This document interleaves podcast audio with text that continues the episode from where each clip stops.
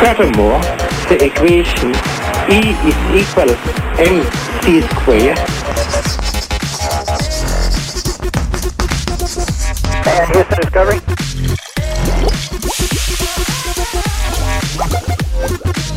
I'm gonna make him an offer again.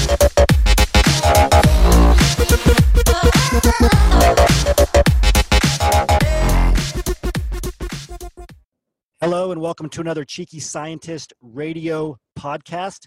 I am Isaiah Hankel with Cheeky Scientist. We have a great show for you today. This is the radio show for PhDs who want to get hired into their first or next job in industry and who want to thrive in business. Thank you for joining us. Here we go. Welcome to another Cheeky Scientist radio show. Isaiah Hankel here with Cheeky Scientist. We have a great show lined up with you, for you today. We have a special external guest, Vanessa Van Edwards. She'll be on today to talk about how to be likable, not weird, especially during interviews, high pressure situations. She'll talk about how to speed read people's faces, uh, which I'm very, very excited to hear about. I'm going to give her some facial expressions and we'll see if she can read them. Maybe, maybe we'll do that. We also have a great Show Me the Data section. We have the most rigorous study I've ever seen on handshakes and talk, talking about interview handshakes, networking handshakes, vigor, eye contact. Everything you want to know about handshakes is coming up, but we have a lot of other data we're going to be talking about too. I wanted to start today's radio show by talking about interviewing in general. So, hiring continues to be way up for PhDs. In some areas, the unemployment's down to 2%. If you haven't been hired yet, that's okay. It's probably because you're invisible online. But if you have entered the job, your job search, maybe you're getting interviews, maybe you're negotiating salary contracts, maybe you're going to site visits, you think things go well, but then you get a salary contract that is much lower than you expected, a salary offer, or you don't get one at all. What happens? We're going to talk today about some things that you can do to come off as more likable, more capable, more confident, uh, and and really to showcase the skills that employers are looking for. One thing that we see a lot of PhDs making mistakes with, especially on interviews, are not showing their level of commitment for the position at hand. Now, of course, when you're negotiating, you want to show that you have other options. That's good. That's not the type of commitment I'm talking about. I'm talking about, especially during the initial evaluation stages, maybe even before during a phone screen, a video interview, are you committed to that position? Or are you doing the typical academic thing where you're not really being committed to anything, right? So, you know, a lot, a lot of us as PhDs in academia, we, we learn to not commit to any sort of data, commit to any sort of option because there's unlimited options, right? We think we're Socrates and that, you know, the, the, the older we get, the less we know. And so we like to keep our options open. We use passive language like it could be, it might be said, or sure, I'd be open to that, this kind of stuff, right? That's all academic language. They're not looking for that in an interview. They want you to show them that you are 100% committed to that position. You'll do whatever it takes to get into that position. And then once, once you're hired, you'll do whatever it takes to be successful in that position. When you're interviewing, that's what they're looking for. Doesn't matter how skilled you are technically, what else you have going on. If you can't show that you're committed to the position, they're not going to give you a salary offer or a good salary offer. Okay, you have to show that commitment. So, how do you do that? They're going to test you. So be ready for it. That's the first step, right? They might ask you questions like, would you be open for other positions? Okay, would you be open uh, to coming on here and moving into a different position right away? Uh, are you exploring other job options? Are you, you know, are you okay to work here or, or virtually, right? They'll ask you these open-ended questions where you can't really tell what they want. Your instinct as a PhD in academic is to say, sure, I'd be open to other positions. You think that's what they want to hear, that you're open to, to whatever. Um, you might say, oh, you know, I wouldn't mind working virtually. Uh, I don't need to work at headquarters. They don't want to hear that. They want to hear that you want to work there with their team, their people in this position, the position you applied to. So what you can say is, you know, I, I would never close off any doors completely, but I'm, a, I'm committed to this position right now because I think I'm a perfect fit for it for XYZ reasons. You want to keep bringing it back to I'm dedicated to this position. Or if they want to elevate it at the end and say, well, we're going to actually make a senior position, we're going to slightly tweak the job title after they've showed you that they really want you for the position, that's fine. But show your commitment first. So many PhDs come off as flaky and like they're not sure what they want. And because you're a PhD, you spent most of your time in academia, they're very concerned. Employers are very concerned that you're going to want to go back to academia or you're not really sure about industry, you're just kind of exploring. There's PhDs, academics, scientists, right, engineers We tend to explore, we do our research, we weigh our options. This kind of analysis paralysis stuff is exactly what they don't want to see, okay? So show that level of commitment. At the same time, I'm not going to talk as long about this, but at the same time, show flexibility and show a level of relaxation, comfort with who you are, and talking about how you can help them achieve their goals right? So in flexibility this comes to problem solving. They're going to test you with behavioral questions et cetera to see if you're flexible or if you're too literal. Too many phds are very literal. They'll give you a, a, a use case or they'll, they'll give you an example of a problem and, and you take things too literally. You have to be flexible. Talk about being able to explore different options to solve the problem not explore different options in terms of the career path you want. You want that career path, the one you're interviewing for, but show flexibility in terms of your problem solving, and then show you know uh, uh, that you're able to be relaxed. If you're stressing them out or showing a high level of stress or anxiety during the interview, they're not going to want to hire you. the The job's probably stressful enough to them. Don't show that you're stressed. Do, you know, show them the side of you that can be relaxed, that can talk about problems, work through them ask them questions. This is a, a, where, where confidence comes from, uh, or showing confidence in large part. So these are just some things that we're seeing. We've seen them in our association with other PhDs, not getting job offers or getting low job offers. Commitment, flexibility, relaxation, start working on that. So if you're just joining us, welcome to another Cheeky Scientist radio show. Great to see you on, Kareen and Lou, Laura, Mario. Great to see you on, Melinda, Prashant, Serene, Soraya, Svetlana, Toby, Valentina, Wadim, all Cheeky Scientist Associates joining us in the Zoom inbox. We have people watching us here on the on the membership uh, private group as well. And then we have many of you watching on the live stream, whether it's on Facebook or YouTube. Good to see you on. We have a great show lined up for you today. We're talking about how to be likable, not weird, to get hired in industry. So you have these high pressure situations, networking, video calls, phone screens, site visits, of course. How can you come off as charismatic? How can you read the other person faster? We have a very special guest, Vanessa Van Edwards, who we will be bringing on, uh, talking about her new book, How She Speed Reads People's Faces. After Vanessa comes on, we're going to be bringing on uh, Gabriel Villar as well, who's an R&D scientist in industry, talking about his transition, what he does on the job, what his career trajectory is like. We have a lot to cover today. We'll be starting with the Show Me the Data section here very soon. And I want to give all of you a chance to get our special show up bonus today. This is a bonus you can't get anywhere else but right now live on the radio show. If you go to cheekyscientist.com slash radio dash bonus dash July dash 10th. And 10th, for those of you listening by audio, is 10th. Five ways your body language is making you look awkward during an interview. Put your name and email on this page before the end of the radio show. You will get this bonus for free. CheekyScientist.com slash radio dash bonus dash July dash 10th. And again, 10th is 10th. If you haven't been to the Cheeky Scientist blog page, go to cheekyscientist.com slash blog. You have a lot of new blog articles coming out. The number one trending blog right now is this resume format gets PhDs hired. Five steps to writing a functional resume. As an academic, if you've been in academia your whole life and all you have is academic job titles and you're not using a functional resume, hello, you're invisible. You need to change it. All right. So make sure you go to cheekyscientist.com blog, check out that article. Um, we have other articles too. Uh, one that just got released is what the flow of your PhD level interview process will look like. So if you don't understand the interview process, you've had some curveballs, maybe you are on your third video interview and you're like, are they ever going to invite me out for a site visit? Check out this article. It'll help you understand. Now, for those of you who don't know, Cheeky Scientist has a portfolio of career programs that will help you get into a job in industry. But we also have a portfolio of technical programs that will help you with your technical training in industry or while you're still in academia.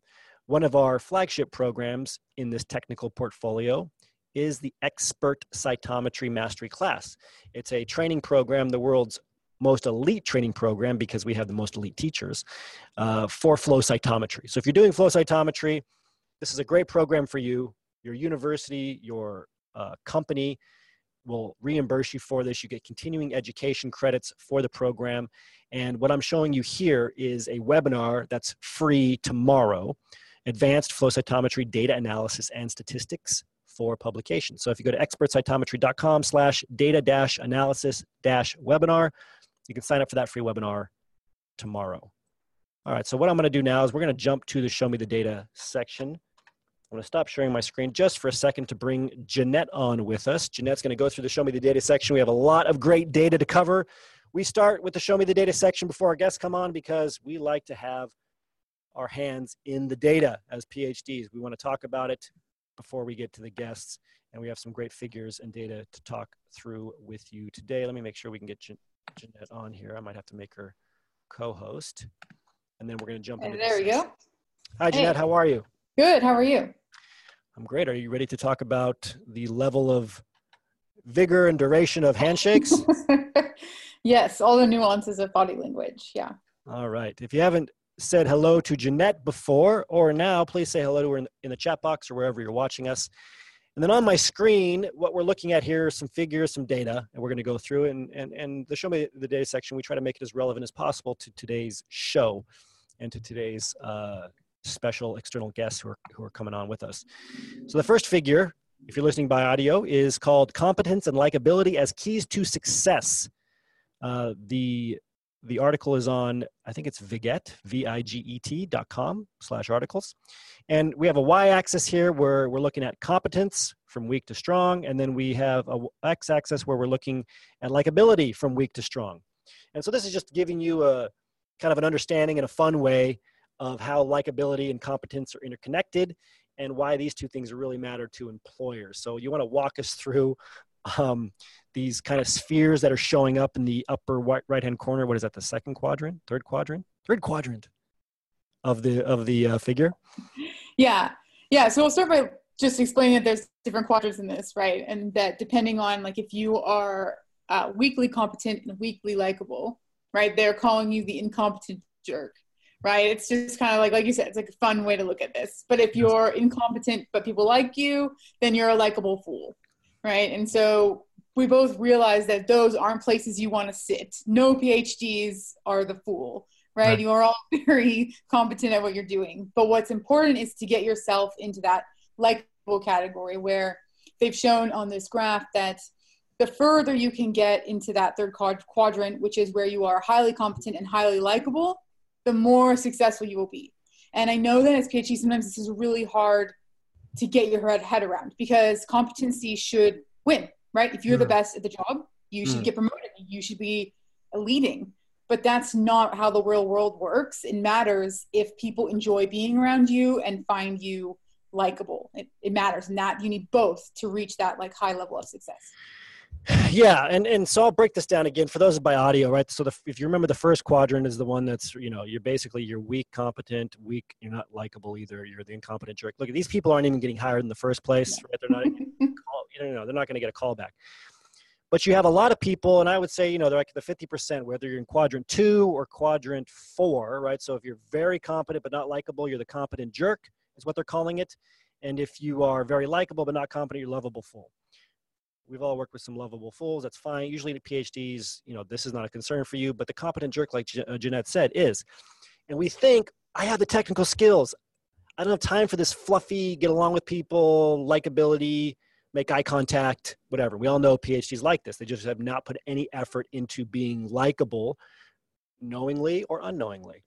Um, the problem is, is that employers no longer are no longer keeping these people on because you know that might work for you if you're like a company of one it might work for you if you're a really really small company maybe where they just need somebody to be able to execute but as the company gets bigger like the, the system it, in its entirely is entirety is more important than any one individual. So they don't want to bring in, like we say, we heard these three people from a hiring manager, uh, these three qualities from a hiring manager at Genentech that they try to avoid arrogance, awkwardness, defensiveness, right? All that stuff would kind of fall into that competent jerk category. You're highly competent, um, but you're also arrogant, or you know maybe you're just awkward and, and defensive. So you got to avoid that. And they call this the, the third quadrant, the rock star. Like Jeanette said, that's really where you come off as likable, and competent. And it doesn't take very much effort. It does take effort. And so if you can just get past that threshold of not putting in any effort whatsoever, you're going to be much better in terms of getting hired. Just worry, just start working on that likability. Next figures from the Harvard Business Review. Title is I'm the Boss. Why should I care if you like me? Very intriguing title for us PhDs. And again, it's a Harvard Business Review. So there's a little sub uh, subheader here that says why leader why leaders need to ask for advice. Leaders who ask for feedback are better liked and more effective than those who don't. According to data from 360 assessments of the leadership effectiveness of over 50,000 executives. So I'll set this up for you, Jeanette. Y axis is, uh, is the leader's willingness to ask for and act on feedback. And then on the x axis is leaders' likability. So we have you know, very uh, least willing to most willing in terms of feedback uh, on the y-axis, and then we have different percentiles on the likability axis, and then we have like a linear line. What what does this mean, Jeanette? Yeah, so they're sort of looking at like that first part you read said that likable leaders are more effective, right, mm-hmm. based on this giant survey. And so this is one way that leaders are seen as likable or not likable. What is one thing that you can do like a strategy to make yourself as a leader seem more likable. And what they're showing is that when a leader was least willing um, mm. to ask for feedback, they were the least likable, right? And so the more willing a leader was to ask for and act on feedback, the more likable they were, which, according to that sentence above, the more effective they will be at their jobs. Mm-hmm.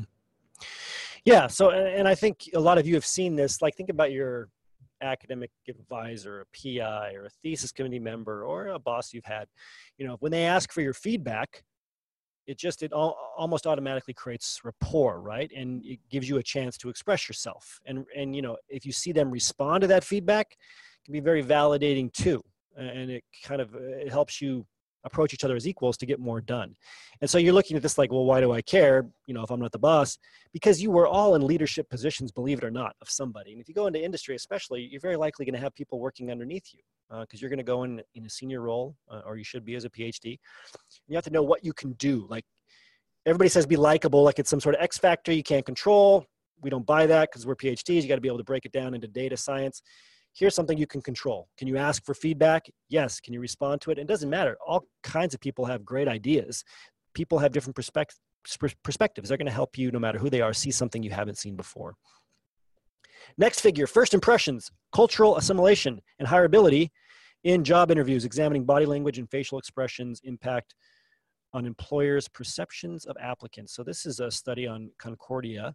Uh, and I love these studies because no matter how many times I see them, they just go, you know, right out of my head. I'm just like, oh yeah, nonverbal stuff, really important, whatever. It just seems really hard to control that. Like I, I've gotten better over the years at identifying certain body language characteristics. Like if I see somebody put their hands in their pockets, I know it means they want to like leave or in a hurry. This is one that I remember. But uh, I, it's really hard to think about the nonverbal stuff you're doing at the time. And so hopefully Vanessa will help us with this. But this first figure, it just shows resume, attire, and nonverbals on the x-axis, scale of zero to eight. On the y, nonverbals way higher. What does this mean? Yeah.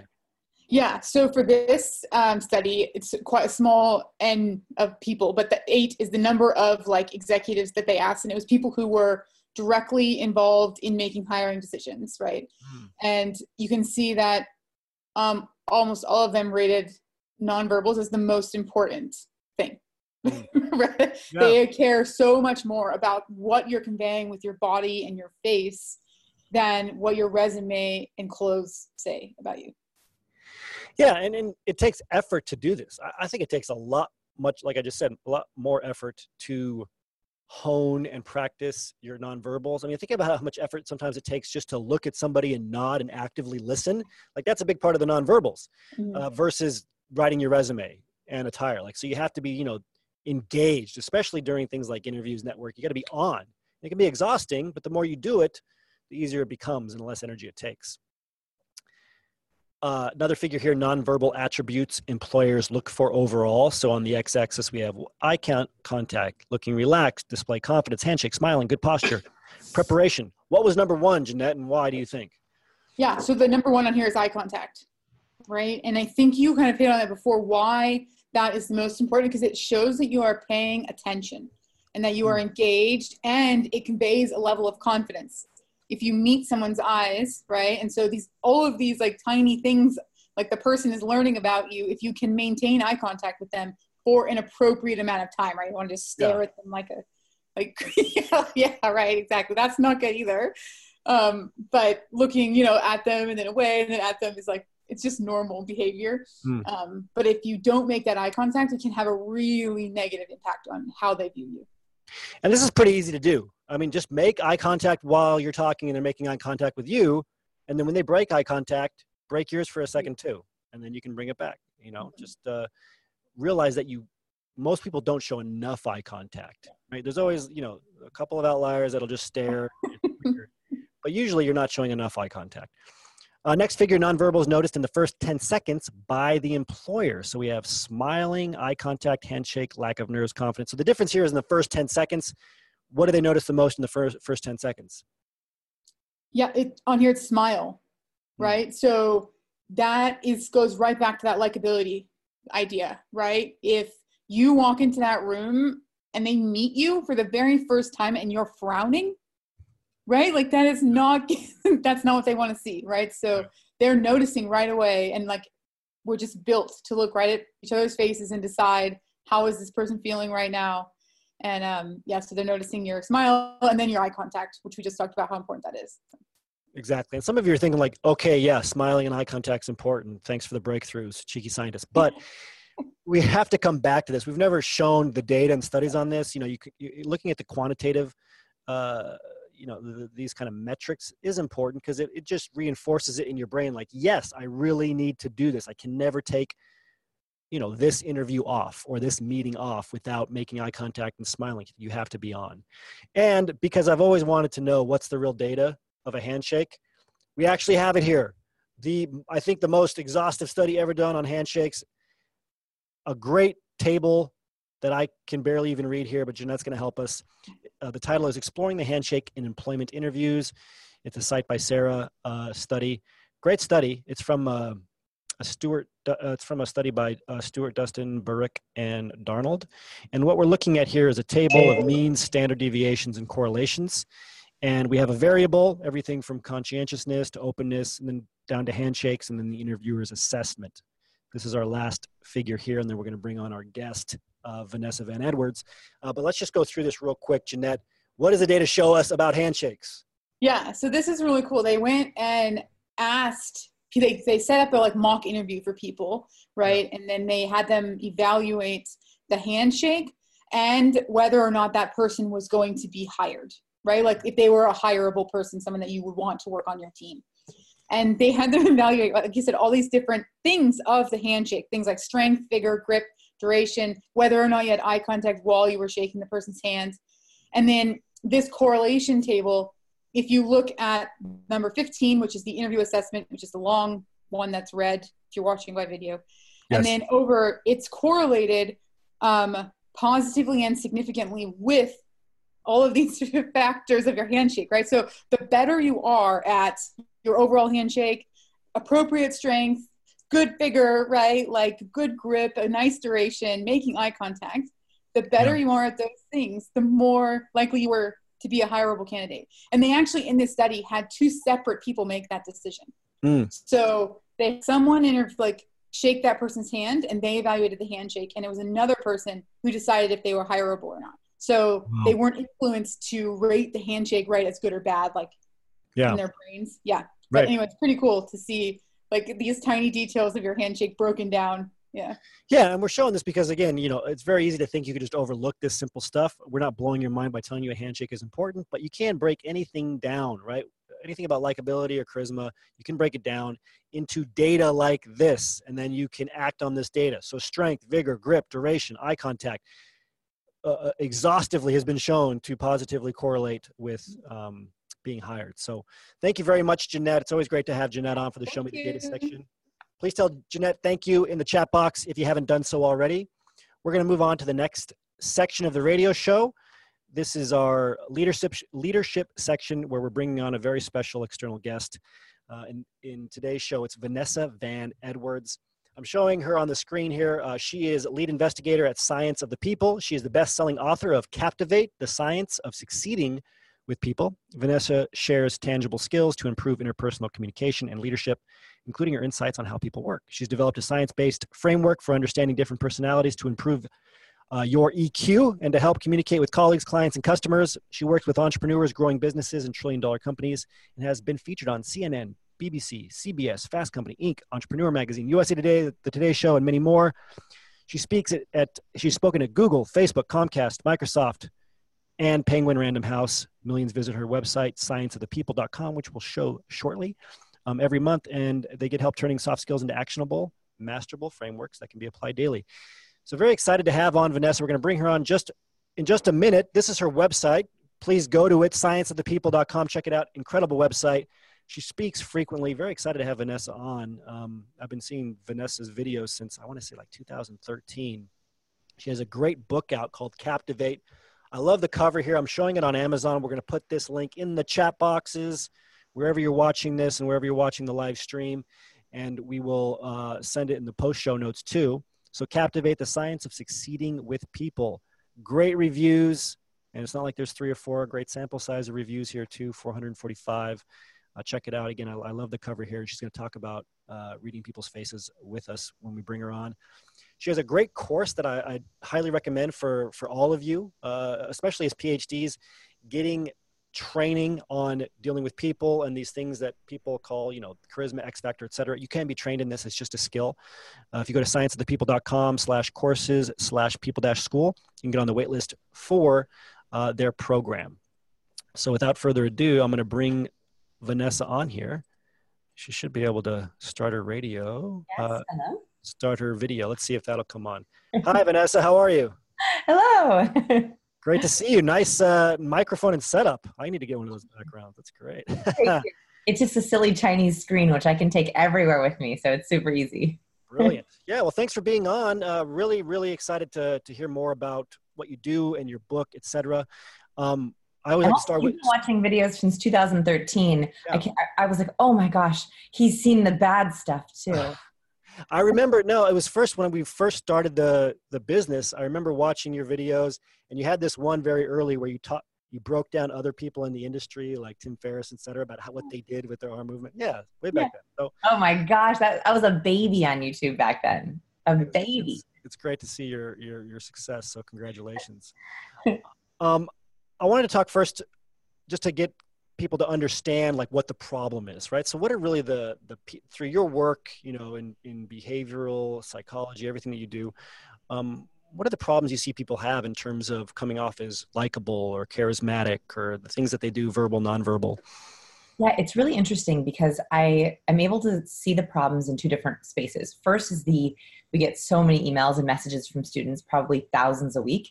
And the other, the, the secret way I get to see people's problems is the Google search results that we get, which yes. is really interesting because the messages people send to me are a little different than the search results, but they're kind of the same umbrellas, right? Because the search yeah. results, I feel like our search results are so private, right? If I were to say, you know, I'm going to publish your last you know three weeks of search results people will be like no yeah. it's, it's really our deepest darkest inner worries and so um, a big one is this idea of being overlooked forgotten and, and interrupted so we find that a lot of people who come to us at first, they don't realize that maybe likability or people skills or charisma is the problem. They actually are coming because they're being interrupted a lot at work. Mm. People forget having met them before people forget having um, forget having heard their name. And the big one is they are being overlooked for promotions. Uh, clients are meeting with them but not booking with them. They're mm-hmm. having all these sales meetings but they can't actually close the sale. So they're not able to get all these opportunities and they're constantly being passed up. Mm. those those problems like they keep me up at night right? Like when i'm thinking about what video can i create what content can i create what can i research it's how can i make sure that people who are brilliant, who are extremely talented in their field, are actually recognized for their talent. Get the sale, get the deal, or are actually seen for their ideas. So those are the big problems that I see over and over again. I love that because it makes it much more practical. And, and I think all of us here have, have experienced those feelings of uh, not being noticed, being interrupted. What, where do you start then? So let's say you identify that they're being overlooked, they're not being able to uh, close something, have the impact they want to have. Where do you start? Like you do a lot of training courses, etc. What what's yeah.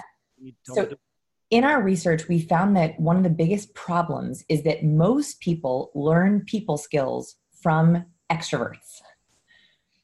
So if you look at all the resources out there on charisma or extroversion, you know, you know the, the quintessential how to win friends and influence people, Dale Carnegie's book, amazing. They were, most of those people are natural people people, right? Mm-hmm. They're already good people. They're naturally magnetic. They're very charismatic. They're extroverts. So they give advice, very well meaning advice, like just be yourself. Yeah. be more authentic. And if you're a recovering awkward person like me, I'm absolutely a recovering awkward person. I am not a natural people person. I don't know if anyone in chat is also a recovering awkward person, but I am not a natural extrovert. I'm not naturally charismatic at all. So I would read these books and felt like, yes, I love these ideas, but how do I use this? Yeah. So, what I found is that the worst thing we can do is pretend to be an extrovert. And that is the biggest problem. For people who are getting interrupted or overlooked, they feel like they have to fake it till they make it. They have to hmm. fake being an extrovert to be heard. That's actually the worst thing to do. And the reason for this is the study is very, studies are very clear. Our emotions are contagious. So, if you're faking it till you make it, all you're putting out there is faking it, faking it, faking it. In mm. fact, there was one study, it's one of my favorite studies, it's done by Dr. Barbara Wild. And she looked, she took people who were smiling. And the first set of pictures were people who were genuinely smiling. They actually were thinking about a happy moment. And the, the second picture were people who were just fake smiling. They were told to smile. Now, the pictures looked the same. If you were to say which is the real smile, which is the fake smile, participants could not tell which was the real and fake smile. However, when they looked at the real smile, they themselves felt happier. When mm. they hmm. looked at the fake smile, they felt nothing. Wow. When we talk about being forgotten, when we talk about being overlooked, we're like, why, why did, why are people not remembering me? It's often because we are faking it till we make it. Literally, physically, we don't catch that emotion. We mm. can't catch that fake. We don't, we don't feel that. It doesn't grip. So what I would say is the very first thing to do is self-diagnose. Are you really an extrovert? What's your real brand of charisma? Hmm. So let's say you're an introvert, like most of the people here, or you have introvert tendencies, and you really don't care about being likable at all. Like yeah. smiling is painful for you, being around people is painful, and you just want to like get stuff done. Like that's yeah. just your goal, and you don't even really buy into any of the stuff that you're talking about. What, what how would you start with them? Okay, so first I would say if you've ever felt like extrovert and introvert don't quite fit you, if you're like, I just don't feel like either of those things, hmm. And if you're like, I don't know about likability, I don't even know if it's important to me, you probably are an ambivert. So, ambivert, I've heard this term and I was like, huh, like that is me. Amber or uh, omnivert or amber? I'll, I'll, I'll, type it in ambivert. Ambivert. Ambivert. It's my favorite phrase. I feel like this is the age of the ambivert. Um, so anyway, I, I, found this term in like an obscure research journal and I started writing about it and it people were like, yes, that's me. So I wrote a whole kind of quiz. If you think you're an ambivert, you're welcome to take the free quiz if you'd like. But here's how you know if you're an ambivert. Ambiverts can dial up into extroversion when they need to, and they can dial down into introversion when they want to recharge. Hmm. Ambiverts have this amazing skill where they're very socially flexible. This is good and bad. Just like with physical strength, you know, it's great to be flexible because it means you can do lots of things, but it also means you can overextend yourself, mm. a people pleaser, Mm. Uh, you have a hard time saying no or setting boundaries. So, what's really important here is to figure out when do you have to dial up and how can you do it authentically? Mm. And how do you recharge as an introvert so that you're actually recharging in a way that genuinely fuels you? Make sense? Like those- it does. Yeah. So let's put it in a practical example for this audience. So let's say you're going into an interview, a site visit, which is like eight hour full day, six to 10 interviews. How can you tell them to dial, like what triggers? What uh, strategies do you have for dialing it up and making sure you're not crashing at you know the middle of the day? Love it. Okay, so let's let's look at that very specific example. So first of all, you want to figure out um, uh, what kind of settings or situations make you thrive. Like don't don't you don't have to expend a lot of social energy for them. So for example, for me, I find that present presenting um, in, in front of a small group it's actually not that much energy for me. Um, mm. i know my slides really well. I love my content. My content gives me energy right? Like mm. I, I see this study by barbara wild and i'm like oh my gosh this is such a good one. So for me i like to start my big days with that because i know that it's actually giving me energy. What takes me a lot of energy and this is what you'd have to figure out for yourself um, one-on-ones Mm. I'm one on one with a VIP. Like if I have a, a CEO client or I'm sitting with a, uh, the head of sales, it's a lot, right? Because we are like intensely working out. I have no idea what questions they're going to throw at me. I have no idea what we're going to have to work through. By the end of that two hour session, I am absolutely drained. So Mm. I try to save those usually for right after lunch Mm. or right after some sort of coffee or snack period.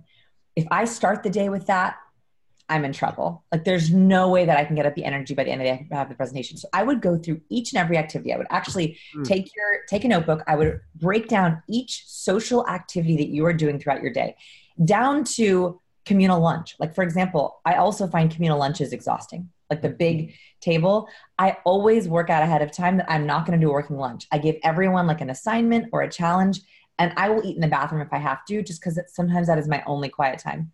But maybe for some people, that's really social energy like giving. So make a list of every social activity you're going to do from lunch to coffee breaks. And then you should give it a plus or a minus. Does it add to your energy? Do you leave feeling like recharged and good? Or does it subtract from your energy? Do you leave feeling like, how am I going to do the next thing? Yeah. And you want to space them out. It's about making sure that you have plus, minus, plus, minus, plus, minus. Mm. And if you can, especially if you're an introvert, what are your carve out times in the middle of the day? Is it lunch? Is it a 30 minute lunch break? Um, is it an activity that you can give everyone else to go do a site tour or, um, you know, filling out a worksheet Mm. or reviewing paperwork that gives you just 10 minutes to deep breathe, take a breath and recharge. So that's a very quick Yes. way of doing exercise. That's how I do it with my students. No, I love that. And I think for those of you that are going to these site visits, always ask for the agenda beforehand because then you can do that plus minus stuff and figure out where your breaks are because it, it it can really be valuable. A five minute recharge sometimes is enough. And, and and by the way, like if you can't get the agenda ahead of time, of course, and if you can't, you could always pull the organizer aside in the beginning and say, "Hey, is there going to be a good time for me to sneak out and review for my presentation later this afternoon?" Yes. Meeting organizers are your key. Like the, whoever's planning the day, they know it all, right? They might say, "Oh, you know, lunch is going to be delivered about half an hour early. You could always sneak out and grab it." Like Mhm. they know all of it. They know everything. Yeah, and it helps build rapport. So don't be afraid to, to ask. Great, great point. I want to talk about your book and about reading people's faces because your book is amazing. Who came up with the cover of that? I, I love it because obviously it plays on the being able to read people's faces. So that's funny. For anyone who's interested in writing a book or, or doing a book, I actually wrote the entire history of that cover. They we actually did research insights on it. We did six mock-ups of the cover, sent them out and had them graded and rated. And um, I think it's um, if you search my website for how to pick the perfect book cover, I can send the, the link. We will show you exactly how we picked it because covers matter more than you think, especially in the publishing industry. Woo, all kinds of secret stuff. Yeah. But basically, um, I was told that front facing faces do really well on covers and um, i didn't want to have a fake smile so i had to argue with them about that Yeah. Real smile. And yeah, and it's great. And I love, I think for us, like on the scientific angle, you have like things pointing to it and what, what they mean, like a figure. Um, so I want to, I want to talk about it practically though. Let's say you're going to an interview, another high stakes situation. I was talking a little bit earlier, like I've read the body language stuff, the face stuff. I know the working knowledge, but it's really hard for me to call it up when I need it. Yeah. So number one, what do you do to trigger yourself to actually call it up when you need it? Is it just practice? And number number two, how do you speed read faces? This is something Yeah. that I got to know. yeah you ask a really really good question because it's usually i get asked how do you read faces and that's only part of it right the second part is how do you practically remember all the different facial expressions so there are seven universal facial expressions they're called micro expressions there are actually 10000 different facial expressions but there are seven universal expressions of emotion they were discovered by dr paul ekman and they're great if you can memorize those seven do it i have all seven in the book that's great the second piece is what you mentioned is more important, and that's how do you practically use them. So here's how I practically use them. Before I go into a meeting, especially if I think it's going to be an emotionally charged meeting, a meeting with a client, a negotiation, um, a pitch, an interview, right? Very emotionally charged ones. I think to myself, what emotion do I want to make sure I spot and address? Mm. So, for example, let's say um, in an interview, I'm usually very attuned to fear.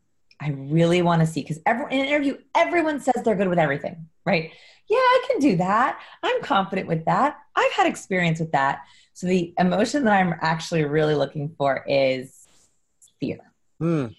So that way, I have one goal I'm really looking for, one emotion that I really think is going to tell me the most. Now, fear is a very easy emotion. So if you want to try this with me, I want you to raise your eyebrows as far up your forehead as they can go, and then widen your eyes. Yep, so the whites of your eyes shut and go.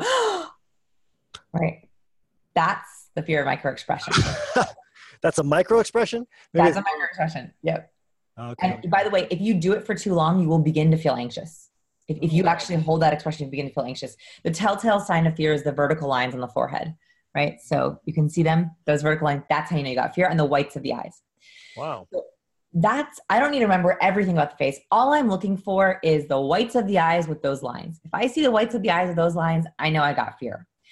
That's all I'm looking for. So I, I tuck it away in the back of my head right? It's kind of like a Where's Waldo. Like I, I'm, I'm experiencing everything, but if I see that, I know I'm going to make a special note for it. So then we're talking, we're chatting. In the interview, it comes up, and I say, you know, so how do you feel about um, working virtually? You know, this is a virtual office. Are you going to be okay with that?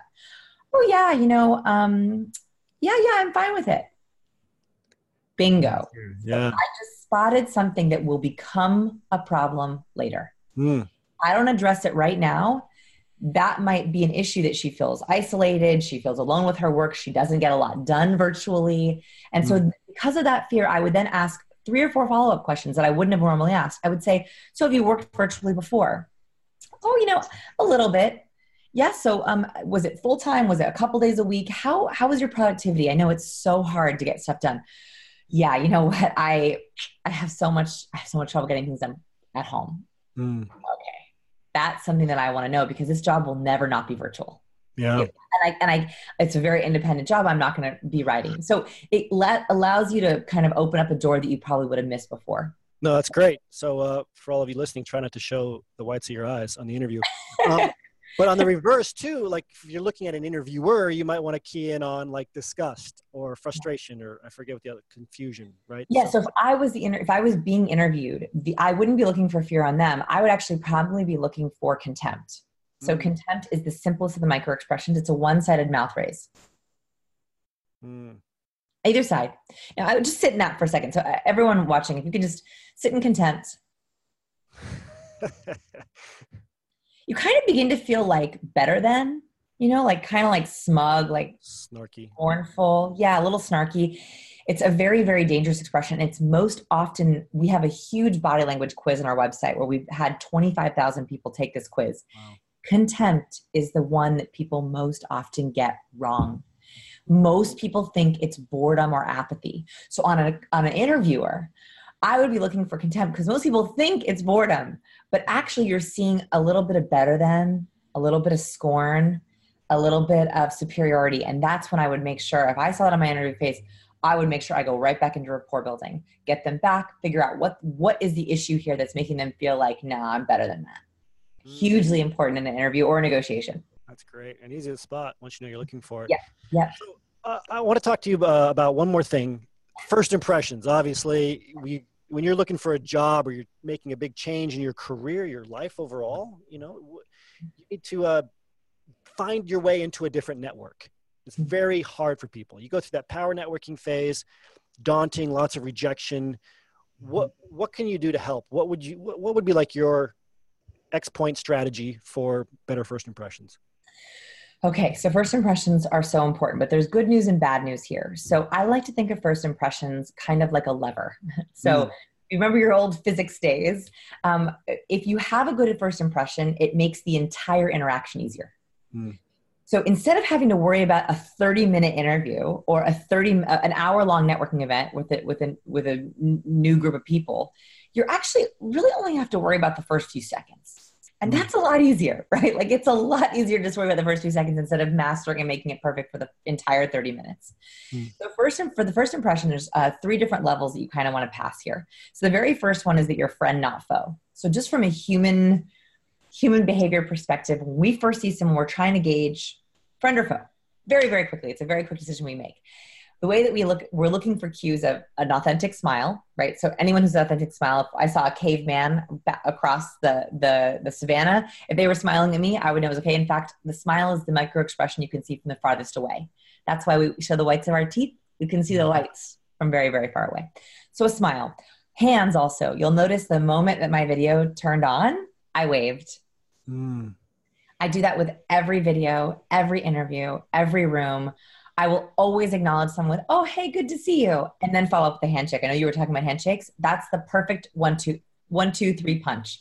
Smile, some kind of hand, visible hand. That's because we like to see that someone's not carrying a weapon. Um, in my TED talk, I, I, talk about why hands are so important.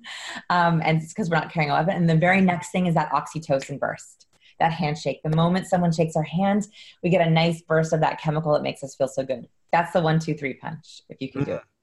Excellent. Well, thank you very much, Vanessa.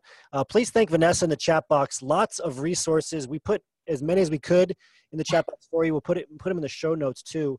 Um, I want to go to your your book page and your course site. So Thank you. Yeah. You know when the next course is opening up for enrollment? Yes, we're opening in the next three weeks. So um, if you get on the wait list today or tomorrow, you will be able to get that launch, the launch that's coming up. So yeah, we're very, I'm very excited. It's going to be a good class. Excellent. And uh, one more time, Captivate, the science of succeeding with people. Everybody get this book. Trust me, it's amazing. There's that picture, right? Front facing, chin down, all the stuff that she'll talk about in the book and why she did it. Thank you, Vanessa, very much. Great to have you, so you so much, everyone. Bye. Are you a PhD student or postdoc who wants to get an industry job? Are you tired of being paid one third or less of what you are worth in academia, but you don't know where to start? Maybe you've been uploading resumes over and over again, but you haven't heard anything back from an employer. Go to phdsgethired.com and get our free materials on how to get hired in industry. All you have to do is go to phdsgethired.com put in your name and email address, and we will send you our resume guide, our networking scripts, and our other free trainings to help you start your job search now. Again, just go to phdsgethired.com. All right, so if you're just joining us now, uh, we're going to be moving forward to a uh, special interview with somebody who has transitioned successfully using their PhD into an R&D track. Um, we're very excited to bring on this guest. Um, I'm going to do a short bio of them here. Let me make sure the camera's working. There we go. So we're gonna we're gonna move forward now to bringing on Gabriel Villar. I'm pretty sure I'm saying his last name right. Very excited to bring on Gabriel. He is a PhD, and his LinkedIn page is here. I'll show that next. Uh, he is an engaging entrepreneurial and innovative mechanistic scientist with over 13 years experience in investigating the molecular and physio- physiological basis of complex traits and behaviors across both traditional and non-traditional model systems, including honeybees. His work is highly interdisciplinary, spanning the fields of genetics, sensory biology, chemistry, ecology, conservation, animal behavior, lots of other things. Uh, he transitioned into his first industry role this year, where he works as an R&D scientist at Becton Dickinson, an industry leader in health tech. Uh, he will make his second industry transition very soon into corporate biological systems in a director capacity. Very excited to have on Gabriel with us. This is his LinkedIn profile. He's done a great job with it. Make sure you connect with him on LinkedIn. We'll put that in the chat box for you as well. And now I'm going to bring on Gabriel. You should be able to start your video now. There we go. Hi, Gabriel. How are you? Up, oh, you're on mute. Let me see if I can take you off mute. There we go. Try, try again. Oh, can you hear me now? I can. Good to see you. Great. Hi, Isaiah. Thanks for having me on. Yeah, thanks for making time to be here. I appreciate it. How are things going? How's uh, how's life since the transition? Life has been so much better. Life has been great. I mean, you can see the smile on my face. Uh, my chin is down. I'm forward facing. chin down, forward facing. Exactly.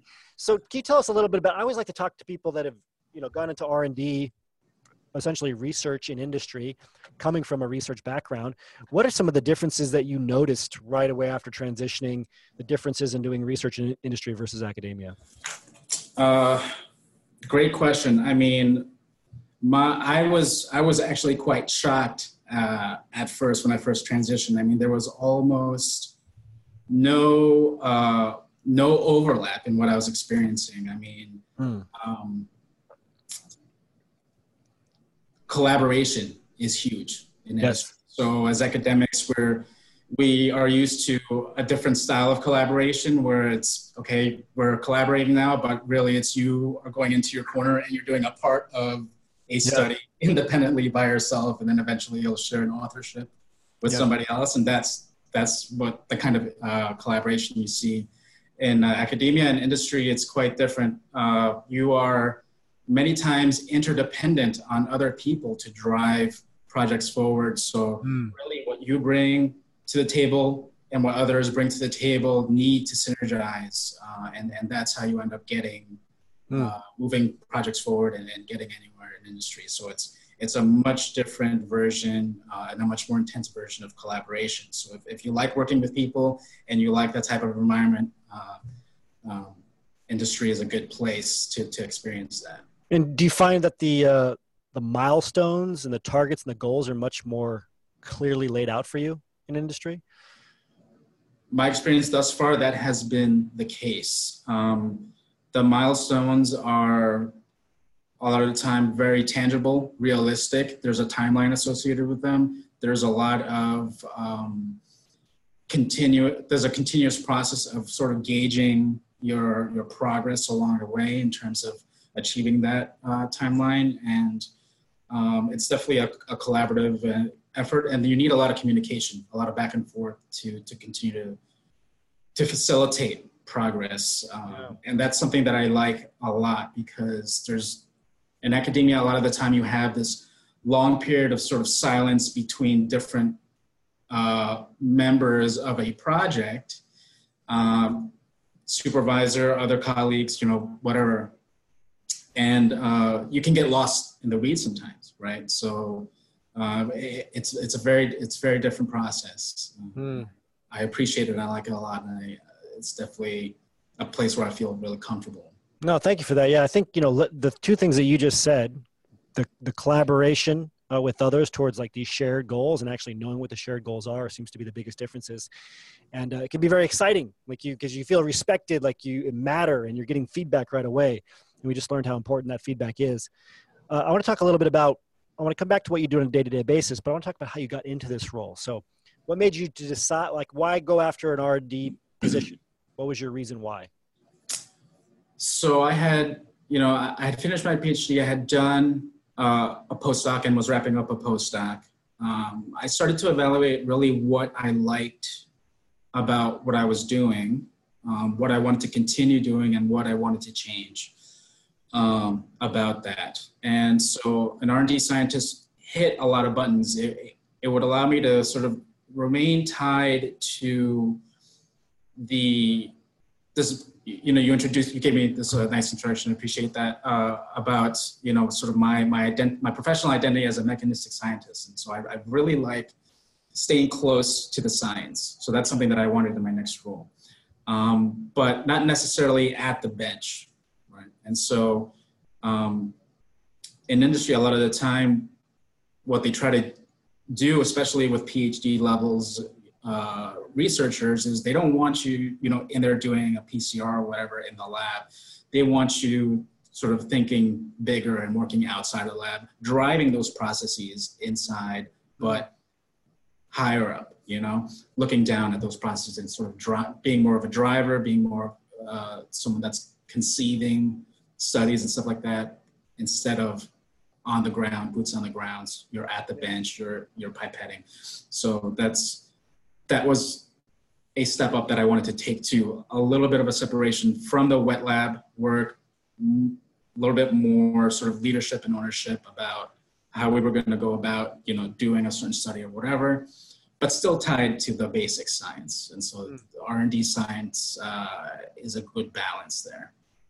Yeah, less, you know, less of doing what uh, uh, robotics can do now, more of do, using your mind and, and being strategic, which is great. So what did the actual transition process look like? Did you have a phone screen, a video interview, site visits? Can you walk us through? Um, I mean, how did you get your initial referral? What, what happened? Right. So this was uh, actually this was a cold application, so no no referral. Um, um, just good old fashioned searching, producing a really strong application package, um, and then putting that forward. So I was looking for R and D positions.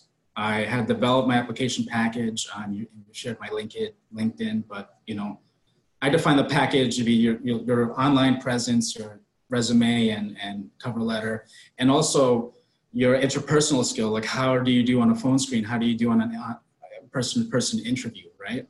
Um, how do you handle yourself? So all that. So I was working on all that after I left my postdoc. I really focused on strengthening that package. And then when it came time to you know start interviewing, I felt very prepared. So for for Becton Dickinson, the process was um, either one or two initial phone screens. And then I got brought in for an on site visit. I met uh, the team. I was interviewed by all members of my team um, and one external member of the team as well. Um, of course, including my hiring manager, my current supervisor.